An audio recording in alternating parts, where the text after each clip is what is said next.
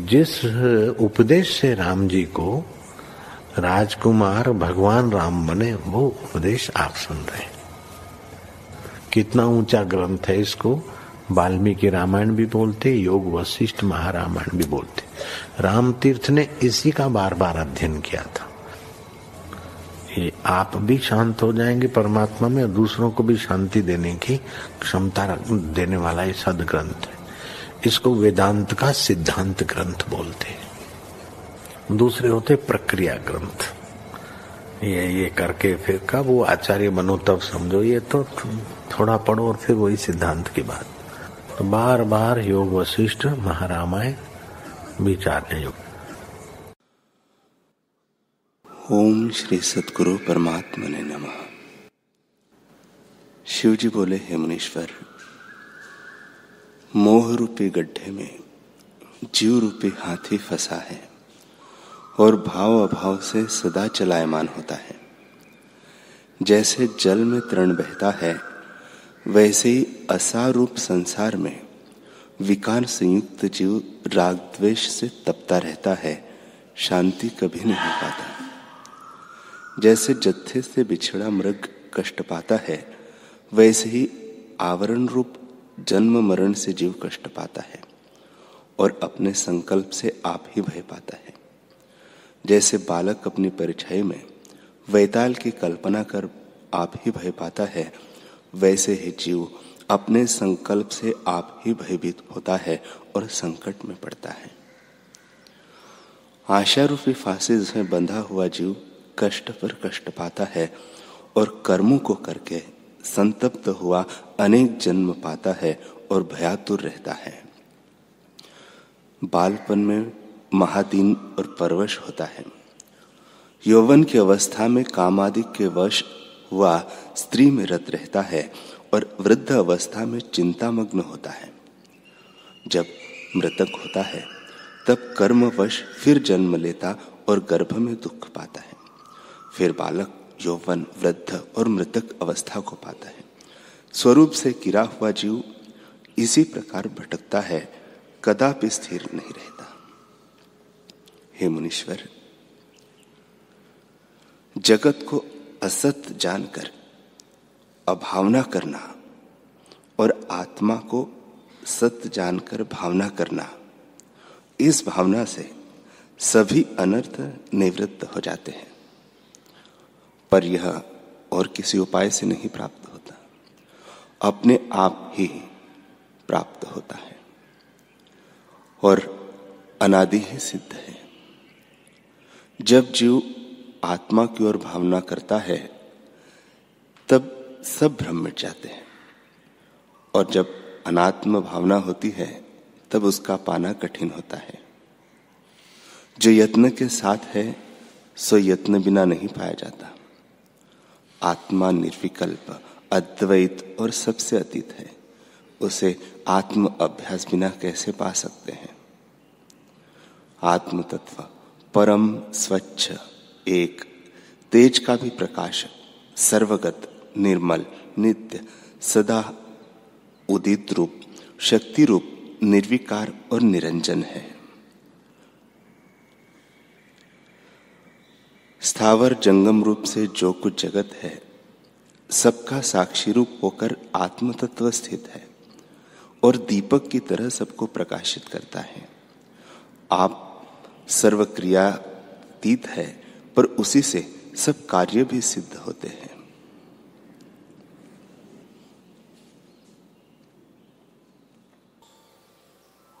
वशिष्ठ जी बोले, हे राम जी, आत्मसत्ता नित्य शुद्ध, अजर, अमर और सदा अपने आप में स्थित है।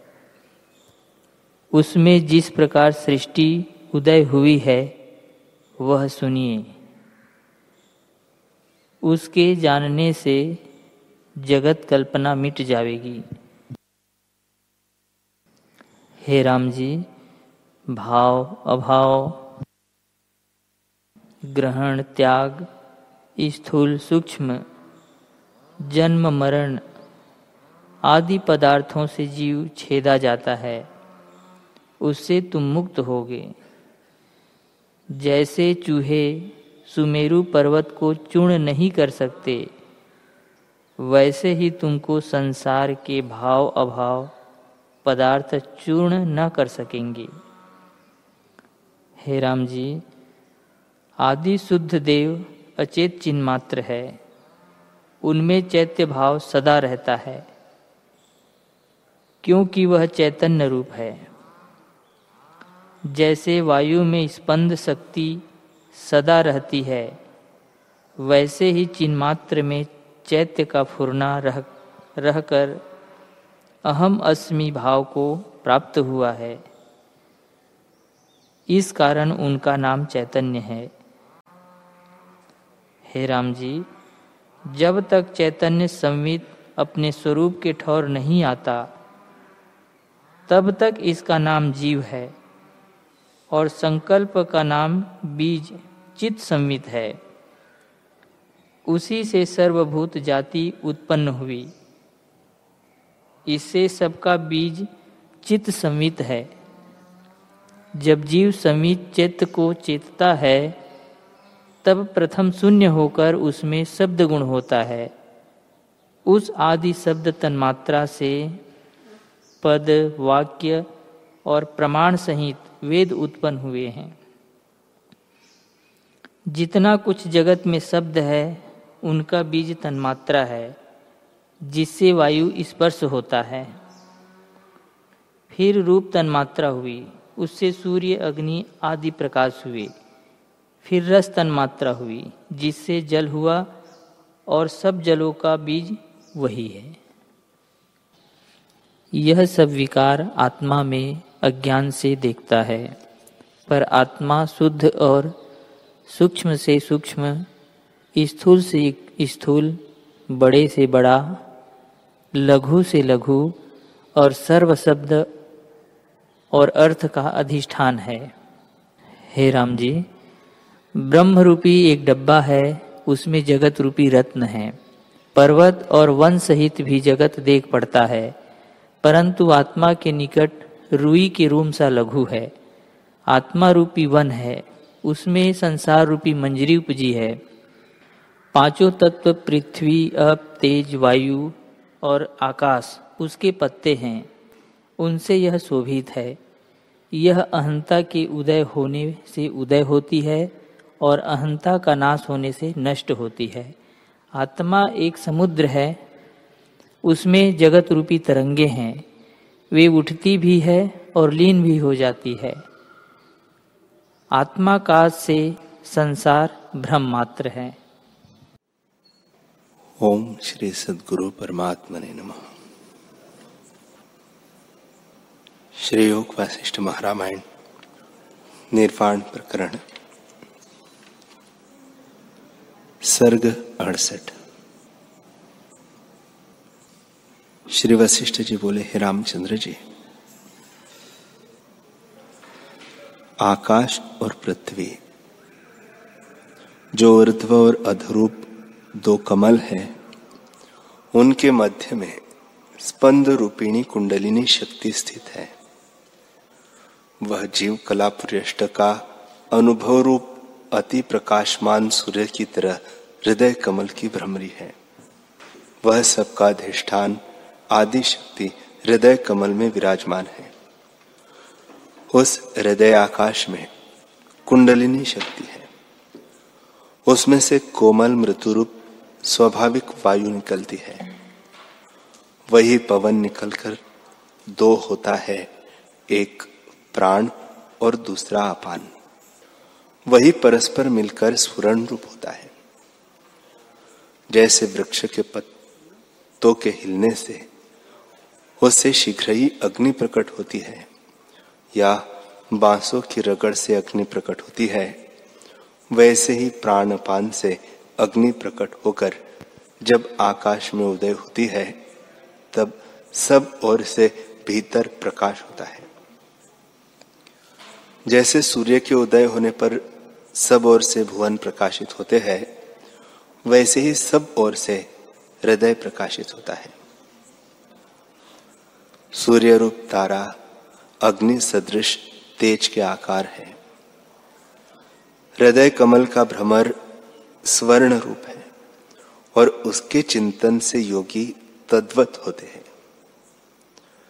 वह प्रकाश ज्ञान रूप है और उस तेज से योगी की वृत्ति तद्वत होती है, अर्थात एकत्व भाव को प्राप्त हो जाती है।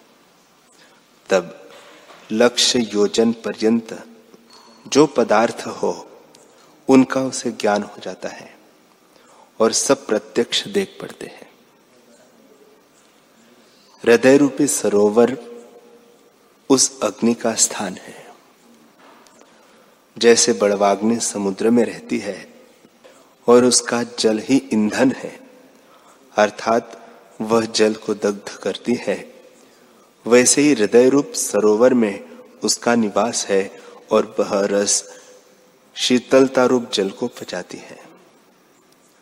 उस हृदय कमल से जो अपान रूप शीतल वायु प्रकट होता है, उसका नाम चंद्रमा है और प्राण रूप उष्ण पवन जो प्रकट होता है, वह सूर्य रूप है। वही उष्ण और शीतल पवन सूर्य और चंद्रमा के नाम से देह में स्थित है। आदि प्राण वायु रूप सूर्य और अपान रूप चंद्रमा से सूर्य रूप होकर स्थित होता है। सूर्य उष्ण और चंद्रमा शीतल है। इन दोनों से जगत हुआ है। विद्या, अविद्या, सत्य, असत्य रूप जगत इन दोनों से युक्त है। सत्य चित प्रकाश, विद्या, उत्तरायण, सूर्य, अग्नि आदिक नाम बुद्धिमान निर्मल भाव के कहते हैं। और असत, जड़, अविद्या, तम, दक्षिणायन आदिक नाम चंद्रमा रूप से मलिन भाव के कहते हैं। राम जी ने पूछा, है भगवान, अग्नि सूर्य रूप जो प्राणवायु है उससे शीतल जलमय अपान रूप चंद्रमा कैसे उत्पन्न होता है? और अपान जल चंद्रमा रूप से सूर्य कैसे उत्पन्न होता है? श्री वशिष्ठ जी बोले, हे रामचंद्र जी, सूर्य चंद्रमा जो अग्नि सोम कहलाते हैं, वे परस्पर कार्य कारण रूप है। जैसे बीज से अंकुर और अंकुर से बीज होता है जैसे दिन से रात्रि और रात्रि से दिन होता है, और जैसे छाया से धूप और धूप से छाया होती है, वैसे सूर्य चंद्रमा परस्पर कार्य कारण होते हैं। कभी कभी इनकी एकत्र उपलब्धि भी होती है। जैसे सूर्य के उदय होने पर धूप और छाया दोनों इकट्ठे हो जाते हैं। कार्य कारण भी दो प्रकार का है। एक कार्य सत्य रूप परिणाम से होता है, दूसरा विनाश रूप परिणाम से होता है। एक से जो दूसरा होता है, वैसे ही है। जैसे बीज नष्ट हो गया हो तो उससे अंकुर होता है। यह विनाश रूप परिणाम हुआ। और जैसे मृतिका से घट उपजता है, वह सत्य रूप परिणाम कहता है। जो कारण कार्य के भाव में भी इंद्रियों से देख प्रत्यक्ष पाइए, उसका नाम सत्य रूप परिणाम है। और जो कार्य में इंद्रियों से प्रत्यक्ष नहीं पाया जाता, जैसे दिन में रात्रि और रात्रि में दिन, वह विनाश रूप परिणाम कहता है। जैसे प्रत्यक्ष प्रमाण है, वैसे ही अभाव प्रमाण भी है। इससे विनाश भाव भी एक कारण रूप है। युक्तिवादी कहते हैं कि अपने संवित में कर्तव्य नहीं बनता इत्यादि। सो वे इस अर्थ की अवज्ञा करते हैं और अपने अनुभव को नहीं जानते। अनुभव की युक्ति उनको नहीं आती। यह अभाव प्रमाण भी प्रत्यक्ष प्रकट है। शीतलता का परिणाम यह है कि जैसे अग्नि के भाव से शीतलता के अभाव में उष्णता होती है। दिन के अभाव में रात्रि और छाया के अभाव में धूप इत्यादि का नाम अभाव परिणाम है। अग्नि से धूम्र भाग निकलता है, वह मेघ बनता है। इस कारण सत्वरूप परिणाम से चंद्रमा का कारण अग्नि होता है और अग्नि नष्ट होकर शीतल भाव को प्राप्त होता है, तब उसका नाम विनाश परिणाम है, जिससे अग्नि चंद्रमा का कारण होती है। सात समुद्रों का जल पान करके बड़वाग्नि धूम्र को उगलता है। सो धूम्र मेघ को प्राप्त होकर अत्यर्थ जल का कारण होता है। सूर्य जो विनाश के अर्थ चंद्रमा का पान करता है, सो अमावस्या पर्यंत बारंबार भक्षण करता है और फिर शुक्ल पक्ष में उसे उगलता है। जैसे सारस पक्षी भीट की जड़ को भक्षण करके उगल डालता है। हे रामचंद्र जी, अमृत के समान शीतल जो चंद्रमा रूप अपान वायु है वह मुख के अग्रभाग में रहता है। वह कणिका रूप जल जब शरीर में जाता है, तब वह जल का अणु अपान और सूर्य रूपी प्राण स्फुरन को प्राप्त होता है। इस प्रकार सत्य रूप परिणाम से जल अग्नि का कण होता है। जब जल का नाश हो जाता है, तब वह उष्ण भाव अग्नि को प्राप्त होता है। इसका नाम विनाश परिणाम है। इस प्रकार जल अग्नि का कारण कहलाता है। अग्नि का नाश होने पर चंद्रमा उत्पन्न होता है। इसका नाम विनाश परिणाम है और चंद्रमा का अभाव होने पर अग्नि उत्पन्न होता है। इसका नाम भी विनाश परिणाम है। जैसे तम के अभाव से प्रकाश का उदय होता है और प्रकाश के अभाव से तम होता है। दिन के अभाव से रात्रि और रात्रि के अभाव से दिन होता है। इसके मध्य में जो विलक्षण रूप है, उसे बुद्धिमान भी नहीं जान पाते। वह तम और प्रकाश दोनों रूपों से युक्त है। इसके मध्य में जो संधि है, सो आत्मरूप है। जैसे दिन और रात्रि, तम और प्रकाश से पृथ्वी में चेष्टा करते हैं, सो चेतन और जड़ रूप, सूर्य और चंद्रमा दोनों रूपों से युक्त है। निर्मल रूप प्रकाश, जो चिद्रूप है, उसका नाम सूर्य है, और जड़ात्मक तम रूप चंद्रमा का शरीर है। जब निर्मल चैतन्य रूप सूर्य आत्मा का दर्शन होता है, तब संसार के दुख रूप जो तम है, वे नष्ट हो जाते हैं। जैसे आकाश में सूर्य के उदय से शाम रात्रि का तम नष्ट हो जाता है। जड़ चंद्रमा रूप देह को जब देखता है, तब चैतन्य रूप सूर्य नहीं भाषित होता, असत्य किनाई हो जाता है। और जब चैतन्य की ओर देखता है, तब देह नहीं भाषित होता। केवल लक्ष्य में दूसरे की उपलब्धि नहीं होती। केवल चैतन्य पद को प्राप्त होने पर द्वैत से रहित निर्वाण भाव होता है और जड़ भाव को प्राप्त होने पर चैतन्य नहीं भाषित होता। इससे संसार के दर्शन का कारण दोनों है। चेतन सूर्य से जड़ चंद्रमा की उपलब्धि होती है और जड़ चंद्रमा से चेतन सूर्य की उपलब्धि होती है। जैसे अग्नि रूप प्रकाश अंधकार के बिना सिद्ध नहीं होता, वैसे ही इन दोनों की संधि बिना आत्मा की उपलब्धि नहीं होती। प्रकाश बिना केवल जड़ की उपलब्धि भी नहीं होती। जैसे सूर्य का प्रतिबिंब जिस दीवार पर पड़ता है, वह दीवार प्रकाश से चमकती है और प्रकाश दीवार से चमकता है। वैसे चित्त जब फुरता है, तब जीव को जगत भाषित होता है और फुरना जगत से होता है। फुरने से रहित अचैत्य चिन्मात्र निर्वाण है। ऐसे है रामचंद्र जी, जगत को अग्नि और सोम जानो।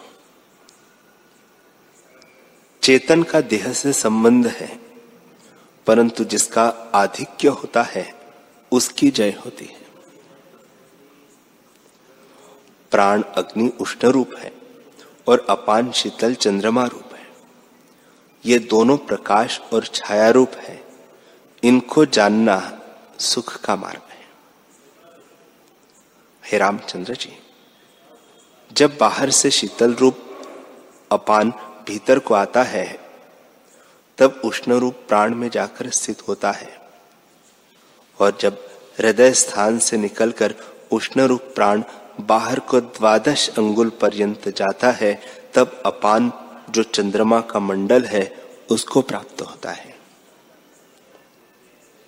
अपान प्राण रूप होकर और प्राण अपान रूप होकर उदय होता है। जैसे दर्पण में प्रतिबिंब पड़ता है, वैसे ही इनका परस्पर आपस में प्रतिबिंब पड़ता है। जहाँ षोडश कला चंद्रमा को सूर्य ग्रस लेता है, उस मध्य भाव में तुम स्थित हो।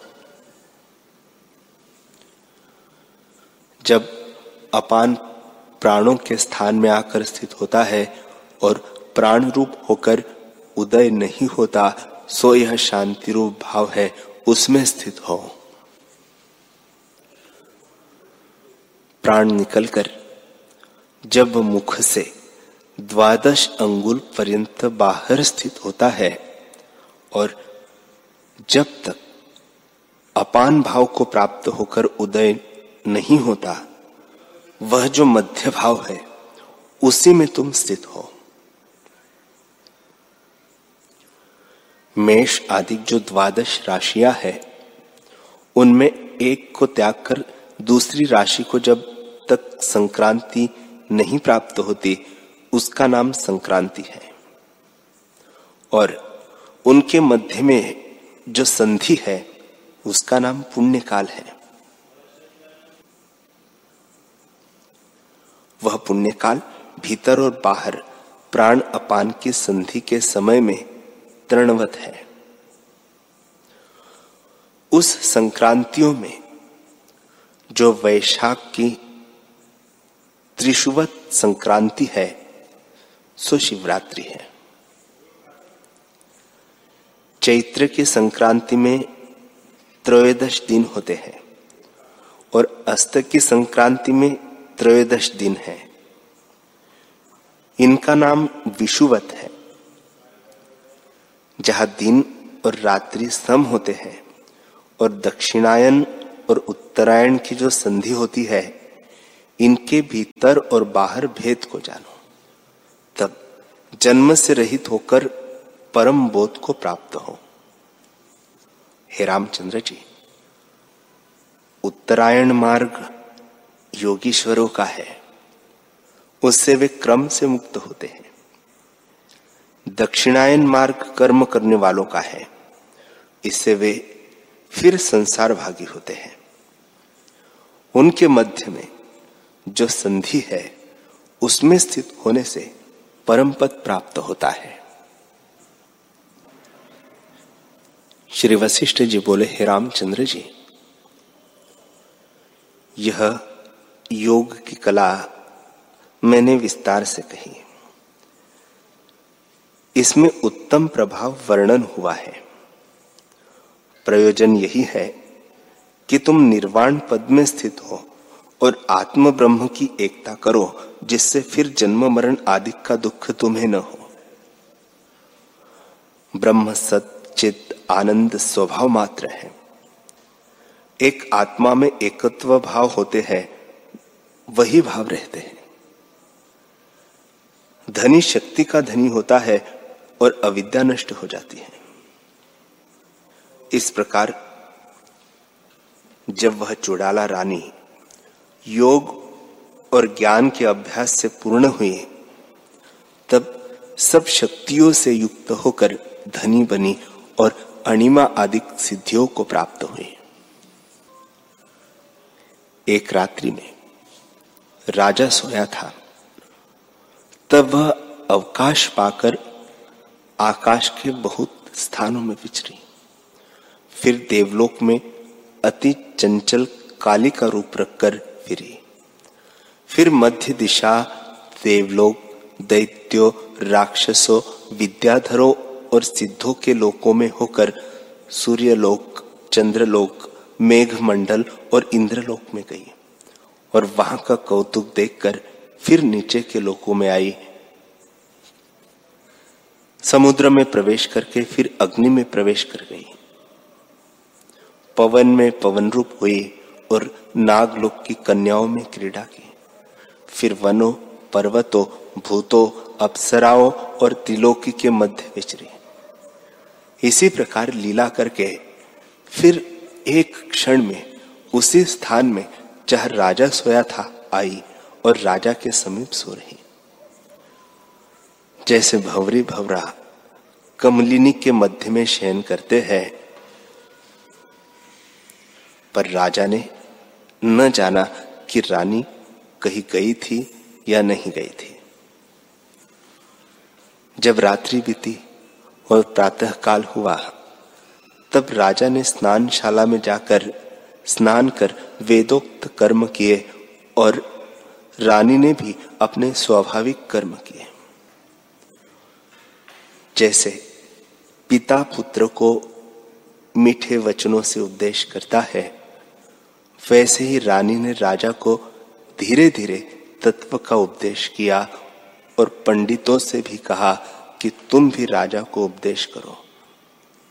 बताओ कि यह जगत स्वप्न भ्रम, स्वप्नवत भ्रम है। दीर्घ रोग और दुखों का कारण है। आत्मज्ञान की औषधि से इसका नाश होता है और कोई इसकी औषधि नहीं। इस प्रकार आप भी राजा को उपदेश करती और पंडित लोग भी उपदेश करते थे। परंतु राजा ने वह ज्ञान न पाया और चित्त विक्षेप में पड़ा रहा। राजा ने उस उत्तम पद में विश्राम न पाया, जो अपना आप केवल चिद्रूप प्रत्यक आत्मा है। राम जी ने पूछा, हे महामुनि, रानी तो सर्वशक्ति संपन्न थी। योग कला में भी अति चतुर और ज्ञान कला में तद्रूप थी और राजा भी अति मूढ़ न था। फिर उसकी समझ में रानी का उपदेश क्यों न दृढ़ हुआ? रानी भी उसको प्रीति से उपदेश करती थी। तब क्या कारण था जो वह अपने पद में स्थित न हुआ?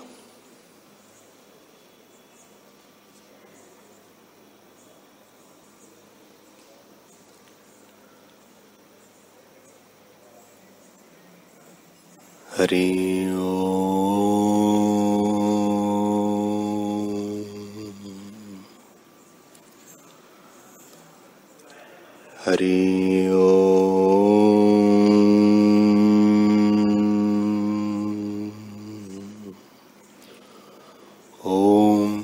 सहनावतु सहनौ भुनक्तु सह वीर्यं कर्वावहे, तेजस्विनावधीतमस्तु, माँ विद्विषावहे ओम शांति शांति शांति श्री सद्गुरुदेव भगवान की जय।